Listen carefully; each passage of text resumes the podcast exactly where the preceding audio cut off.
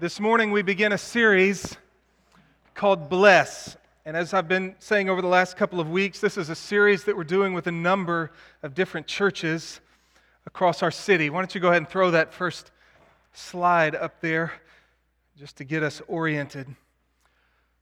Several years ago, 2010, I got introduced to a phrase in a particular context that just wrapped itself around me and in many ways would not let me go.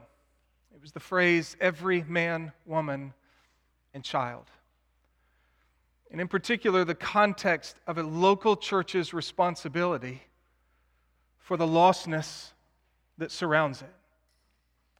Until every man, woman, and child in your particular area has the repeated opportunity to see, hear, and respond to the gospel, you're not done that phrase, that challenge, again, kind of gripped me and in many ways haunted me. It was a challenge that encouraged churches to define the geography around them and own the lostness of the geography and do what it could such that every man, woman, and child in that geography would have that repeated opportunity to see, hear, and respond to the gospel. It encouraged it to look at the larger city until every man, woman, and child in the city has the repeated opportunity to see, hear, and respond to the gospel. We're not done.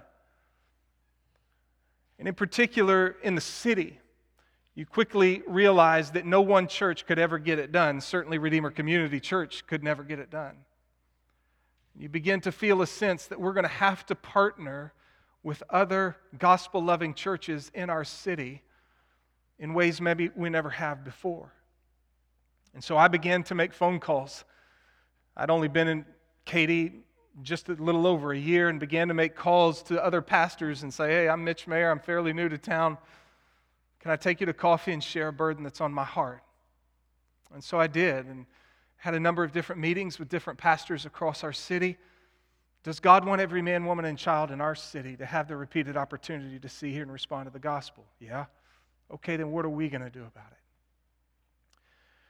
And those pastors, many of them, responded to kind of an invitation of mine to get together on a monthly basis to do at least three things. Number one, build relationships of trust.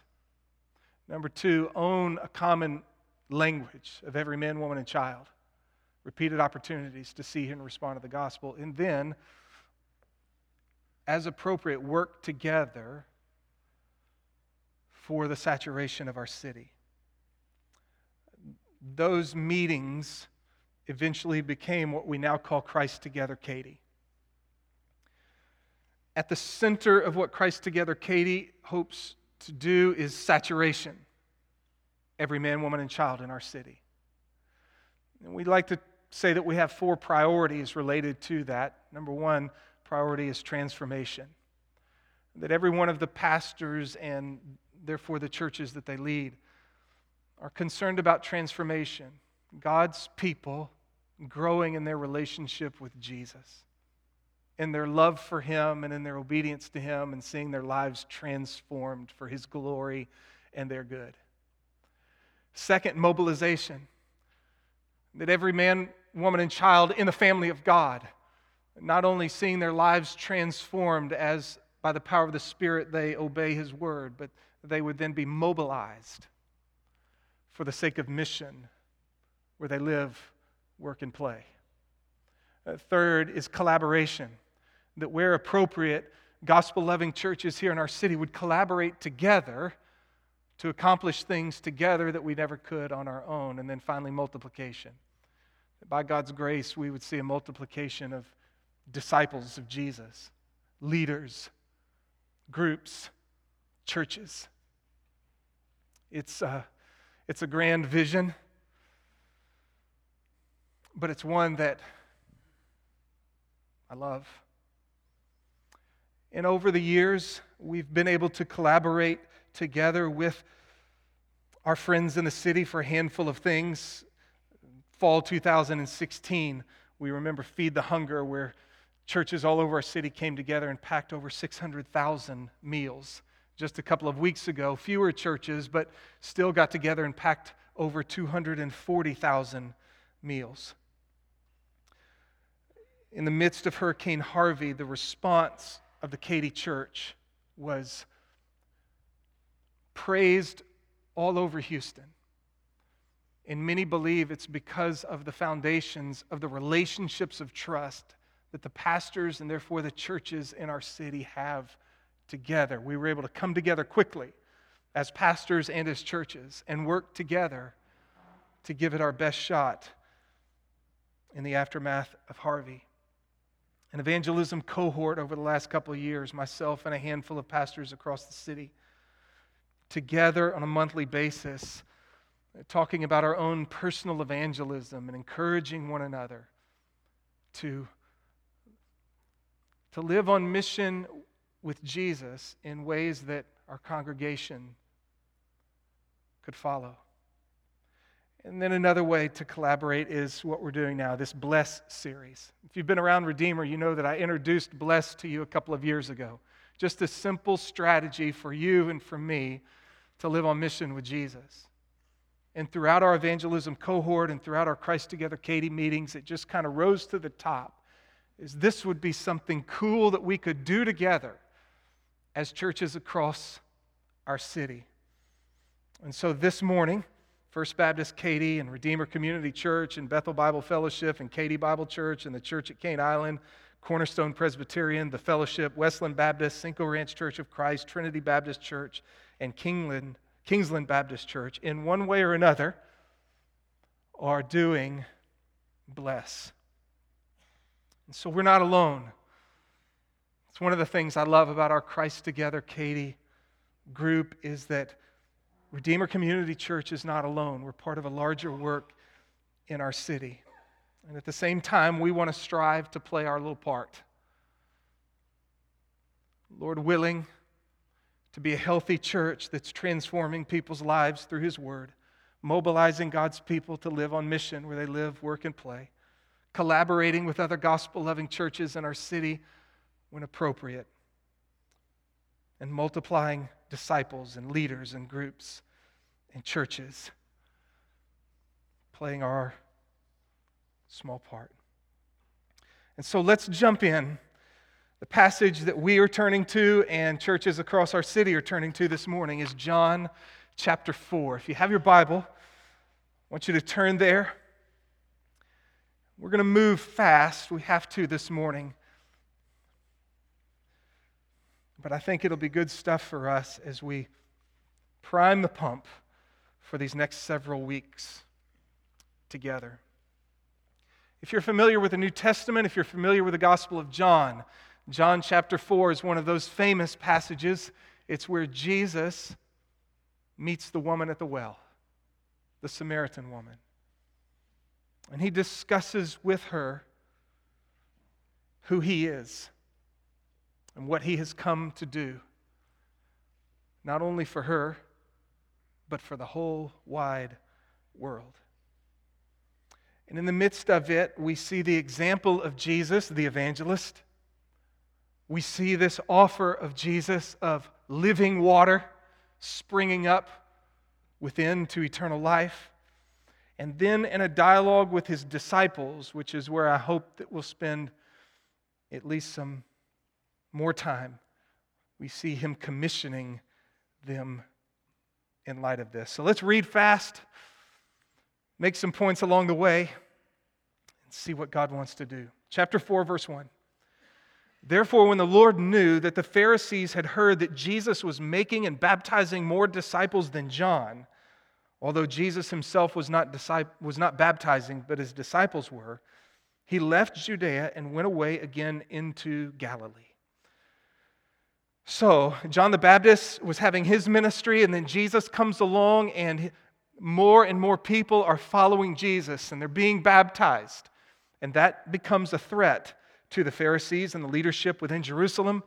And Jesus knew that they saw it as a threat, and he takes the opportunity to withdraw, to leave Judea and head north up into Galilee. But to get from Judea to Galilee, he has to go through Samaria. Verse 4 he had to pass through Samaria.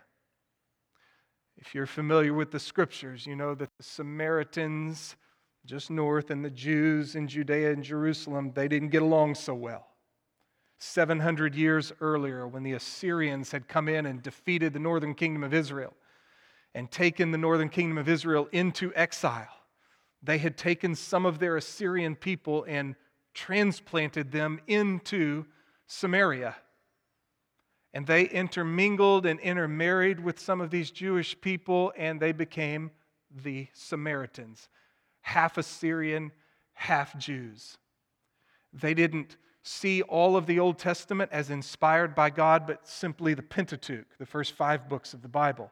They didn't go down or up to Jerusalem in order to worship. They created their own Mount Gerizim to worship. There was great enmity between the Jews and the Samaritans. Yet Jesus has to go through Samaria.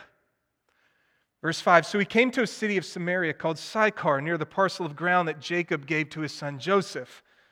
Jacob's well was there, so Jesus, being wearied from his journey, was sitting thus by the well. It was about the sixth hour, or 12 noon, so it's hot. There came a woman of Samaria to draw water. Jesus said to her, Give me a drink. For his disciples had gone away into the city to buy food.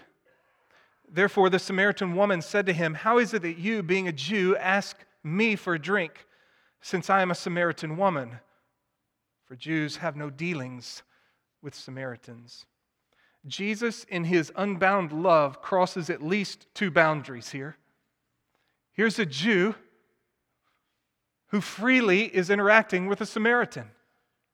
How is it that you, being a Jew, ask me for a drink since I'm a Samaritan? For Jews have no dealings with Samaritans. And he's talking to a woman. And if my research is right, Jewish men in these days, in particular those regarded as rabbis, would not talk to other women in public. And yet Jesus leaps right over those two things. He loves this woman. Doesn't matter that she's a Samaritan. Doesn't matter that she's a woman. She's made in the image of God. His love and his compassion is not bound by anything. Jesus answered and said to her, If you knew the gift of God and who it is that says to you, Give me a drink, you would have asked him, and he would have given you living water. She said to him, Sir, you have nothing to draw with, and the well is deep. Where then do you get that living water? You're not greater than our father Jacob, are you, who gave us the well and drank it of it himself and his sons and his cattle? Just briefly, this is a little theme in the Gospel of John already at work of Jesus talking about particular issue and the people that he's talking to just not getting it. He talked of that he destroy this body, this temple, and in three days I'll raise it up again. It took us 46 years to build this temple. What do you mean, destroy this temple and you'll raise it up in three days? In the chapter earlier, Jesus talking to Nicodemus, you must be born again to see the kingdom of God. What, how can you be born again? How, how do you enter back into your mother's womb in order to be born again? And here, you would have asked me, give, give me a drink, and would have given you living water. Sir, you have nothing to draw with. How are you going to get this water? Where's your bucket? Jesus, in verse 13, answered and said to her, Everyone who drinks of this water will thirst again. Jacob's well. But whoever drinks of the water that I will give him shall never thirst. But the water that I will give him will become in him a well of water springing up to eternal life. In John chapter 7, this will be interpreted. Now, on the last day, the great day of the feast, Jesus stood up and cried out and said, If anyone is thirsty, let him come to me and drink. He who believes in me, as the scripture said, from his innermost being will flow rivers of living water. And then John writes, But this he spoke of the Spirit, the Holy Spirit, whom those who believed in him were to receive. So Jesus says to her, If you drink this water from Jacob's well, you'll thirst again. But if you drink of the water that I give you, you'll never thirst again. He's talking, obviously, about spiritual life and the blessing that he gives in the renewal of his people.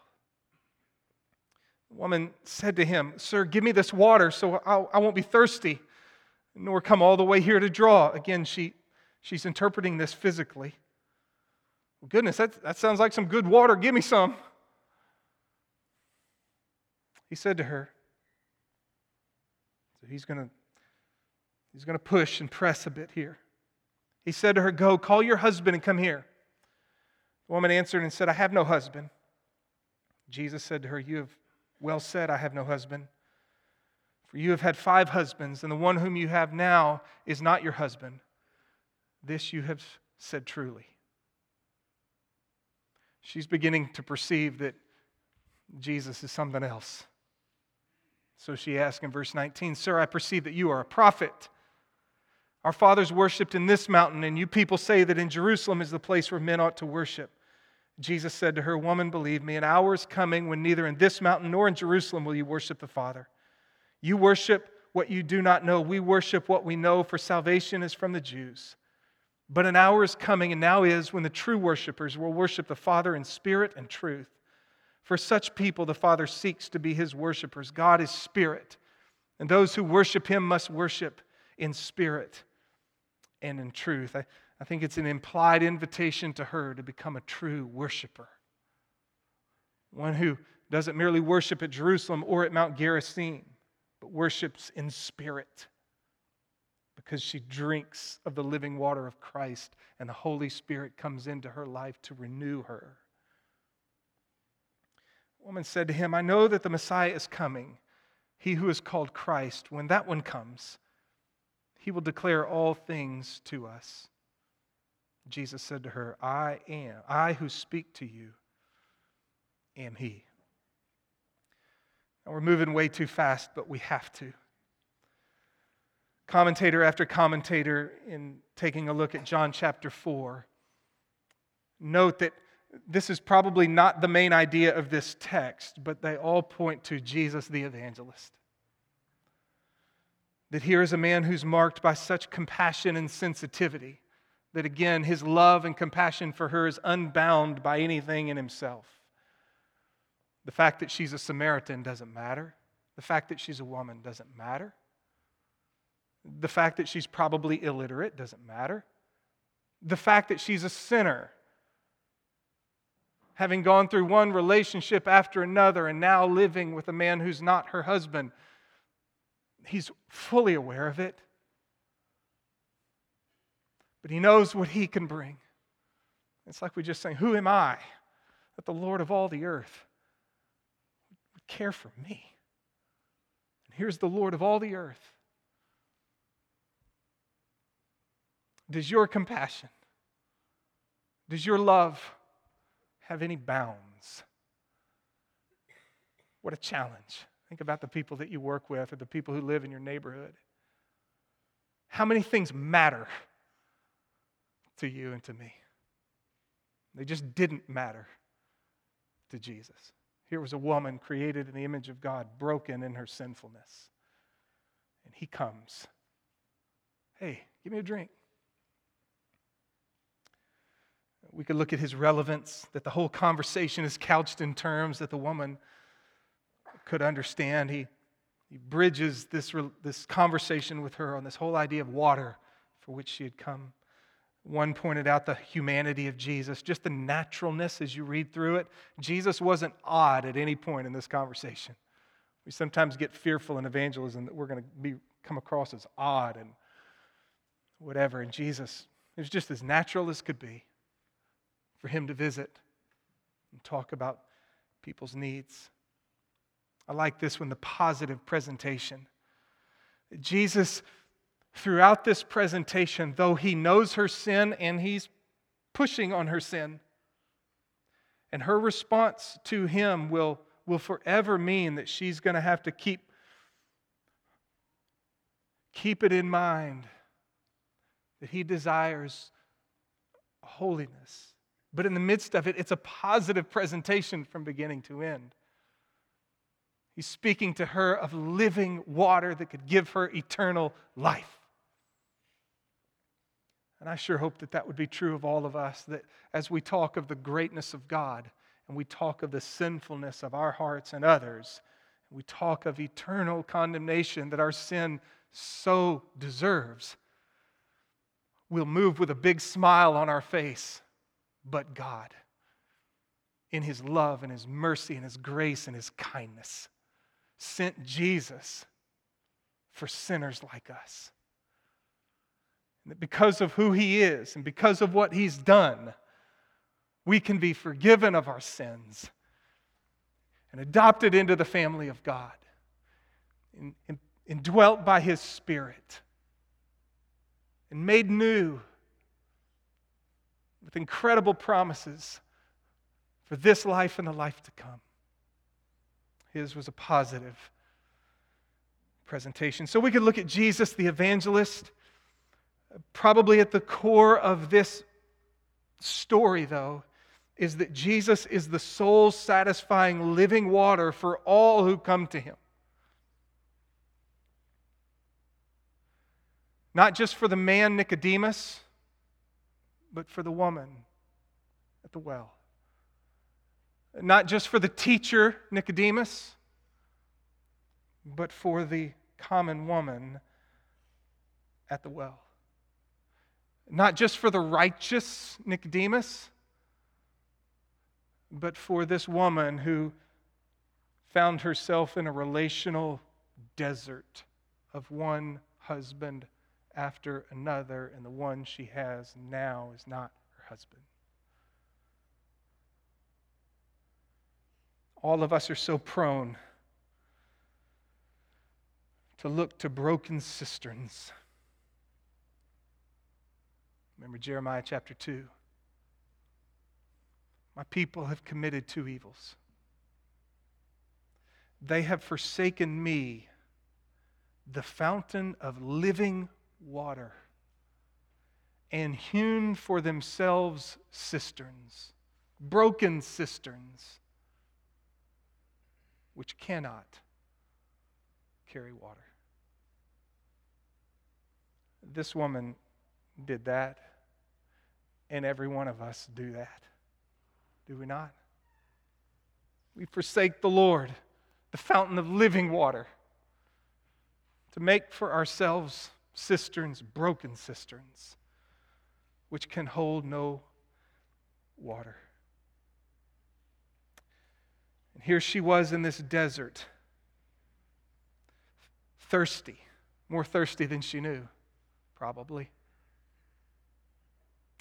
And Jesus comes along and says, I have for you living water, satisfying, life changing. Some of you will remember Malcolm Muggeridge, a British journalist. He said this later in his life I may suppose, I may, I suppose, regard myself as a relatively successful man.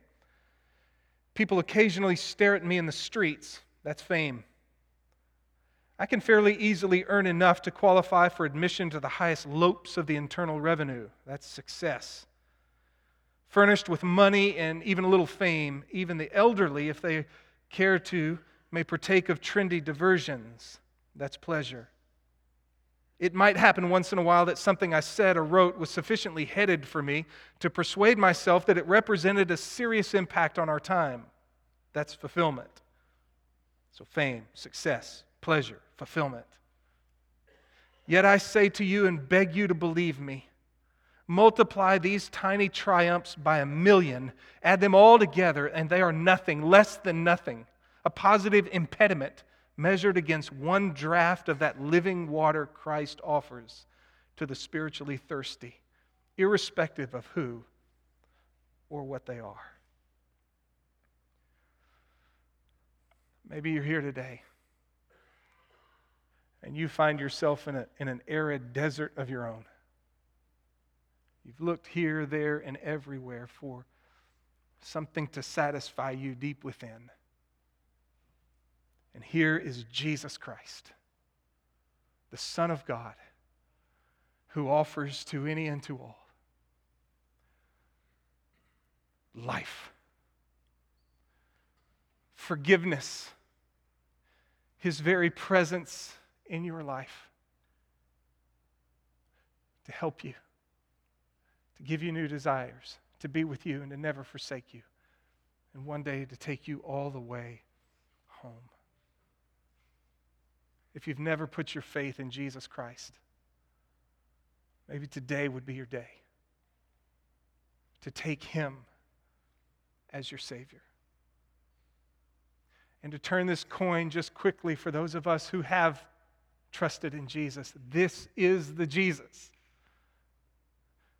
that we offer to the men, women, boys, and girls of our city. The one who alone can satisfy the human heart. Well, let's push into verse 27. At this point, his disciples. And in verse 31, meanwhile, the disciples. In verse 33, so the disciples. So Jesus is going to move from this dialogue with the woman and his offer of, e- of eternal life and living water to her to teach his disciples some things. Verse 27 At this point, his disciples came and they were amazed that he had been speaking with a woman, yet no one said, What do you seek? or Why do you speak with her? So the woman left her water pot, went into the city, and said to the men, Come, see a man who told me all things that I have done. This is not the Christ, is it? They went out of the city and were welcoming and, and were coming to him. Meanwhile, so so, as this Samaritan woman is heading back to find any and all who will listen to her and say, Hey, is this him? Meanwhile, the disciples were urging him, saying, Rabbi, eat. Remember, they had gone to find some food and had now come back. But he said to them, I have food to eat that you do not know about. So the disciples were saying to one another, No one brought him anything to eat, did he? Here it is again. Here it is again. Even his disciples can't track with him. I have food to eat that you don't, don't know about. Who, who brought him something to eat? Jesus said to them, My food. He's talking to, to his disciples. He's talking to you and me who know Jesus Christ. My food is to do the will of him who sent me and to accomplish his work. Do you not say there are yet four months and then comes the harvest? Behold, I say to you, lift up your eyes and look on the fields, that they are white for harvest. Already he who reaps is receiving wages and is gathering fruit for eternal life, so that he who sows and he who reaps may rejoice together. For in this case, the saying is true one sows and another reaps. I sent you to reap that for which you have not labored. Others have labored, and you have entered into their labor.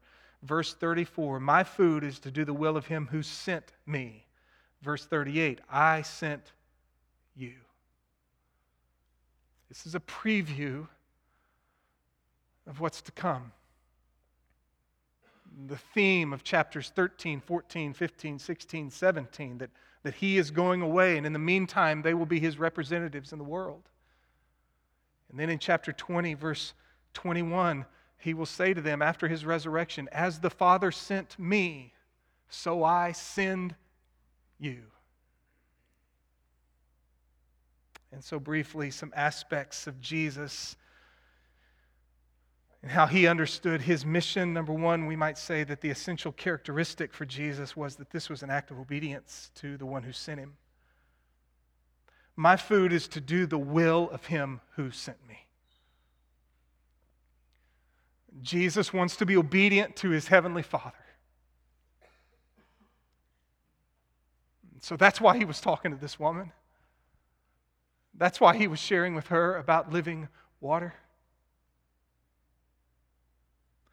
Second, we might mention the satisfaction that he found in it My food is to do the will of him who sent me and to accomplish his work. Food is that which sustains, and food is that which is enjoyed. And Jesus seemingly finds sustenance and joy in doing the will of God. He mentions at the end of verse 36 He who sows and he who reaps may rejoice together. When you and I eat good food, we, we smile. Man, this is good.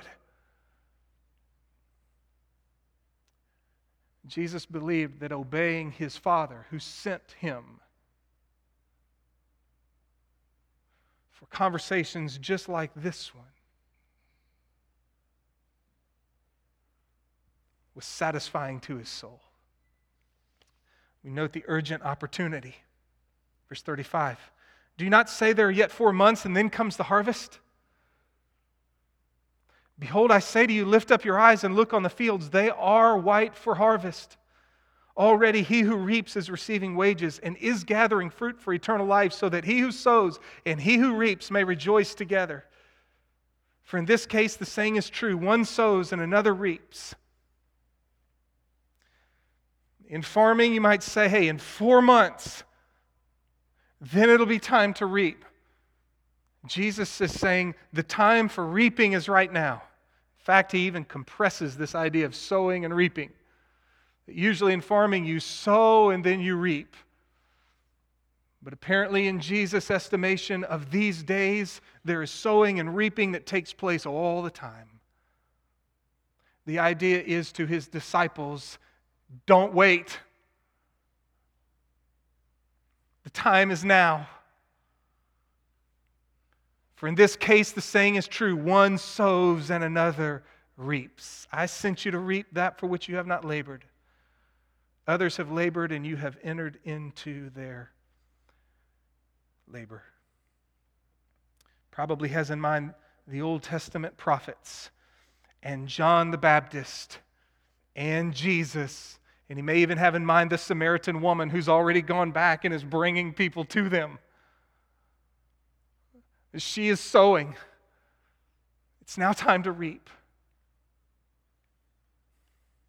So I think what pushes down upon you and me in light of what Jesus says here and what he will say later after his post resurrection in John, he has sent us.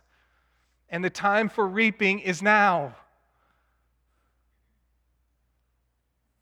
The time for sowing is now. The time for reaping is now. There's no waiting for another time. From that city, many of the Samaritans believed in him because of the word of the woman who testified, He told me all the things that I have done. So when the Samaritans came to Jesus, they were asking him to stay with them, and he stayed there two days. Many more believed because of his word. And they were saying to the woman, It's no longer because of what you said that we believe, for we have heard for ourselves and know that this one is indeed the Savior of the world. Not just the Savior of the Jews, not just the Savior of the Samaritans, half Jew, half Gentile. He's the Savior of the world.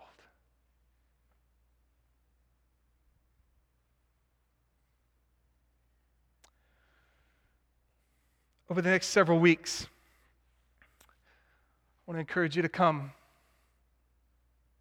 each Sunday. And if you can't, that's okay. I'm going to miss one of them.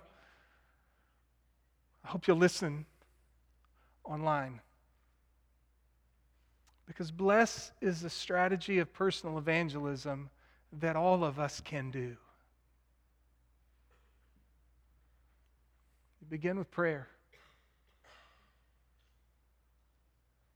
You listen with care.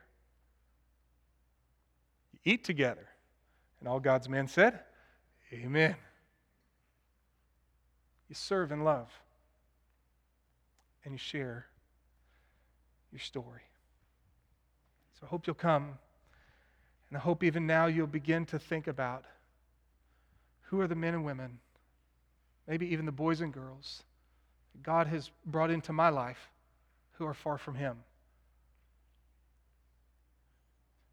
Where I live, work, play, and passion. So, what does that mean? Some of you are passionate about this or you're passionate about that, and so it leads you to go and serve the hungry, or it leads you to go and serve over here, or serve. You're passionate about that. And, and, and being passionate about that, it puts you into relationships with people who are far from God. You work with people far from God, and you live near people far from God, and you maybe play at the gym or wherever it might be with people far from God. Begin to think about and begin to pray about that. And then finally, just to get this on your radar, start making plans for July 4th. Start making plans for July 4th. We're going to host again our free indeed. Just a time to have some fun out here as church family before the LaCenterra fireworks. We're not going to promote it to the city, but we are asking you to invite your friends and your neighbors to come and join us. You might even think about hosting an afternoon party at your house for 4th of July and then invite everybody to come with you to free indeed. Imagine a church.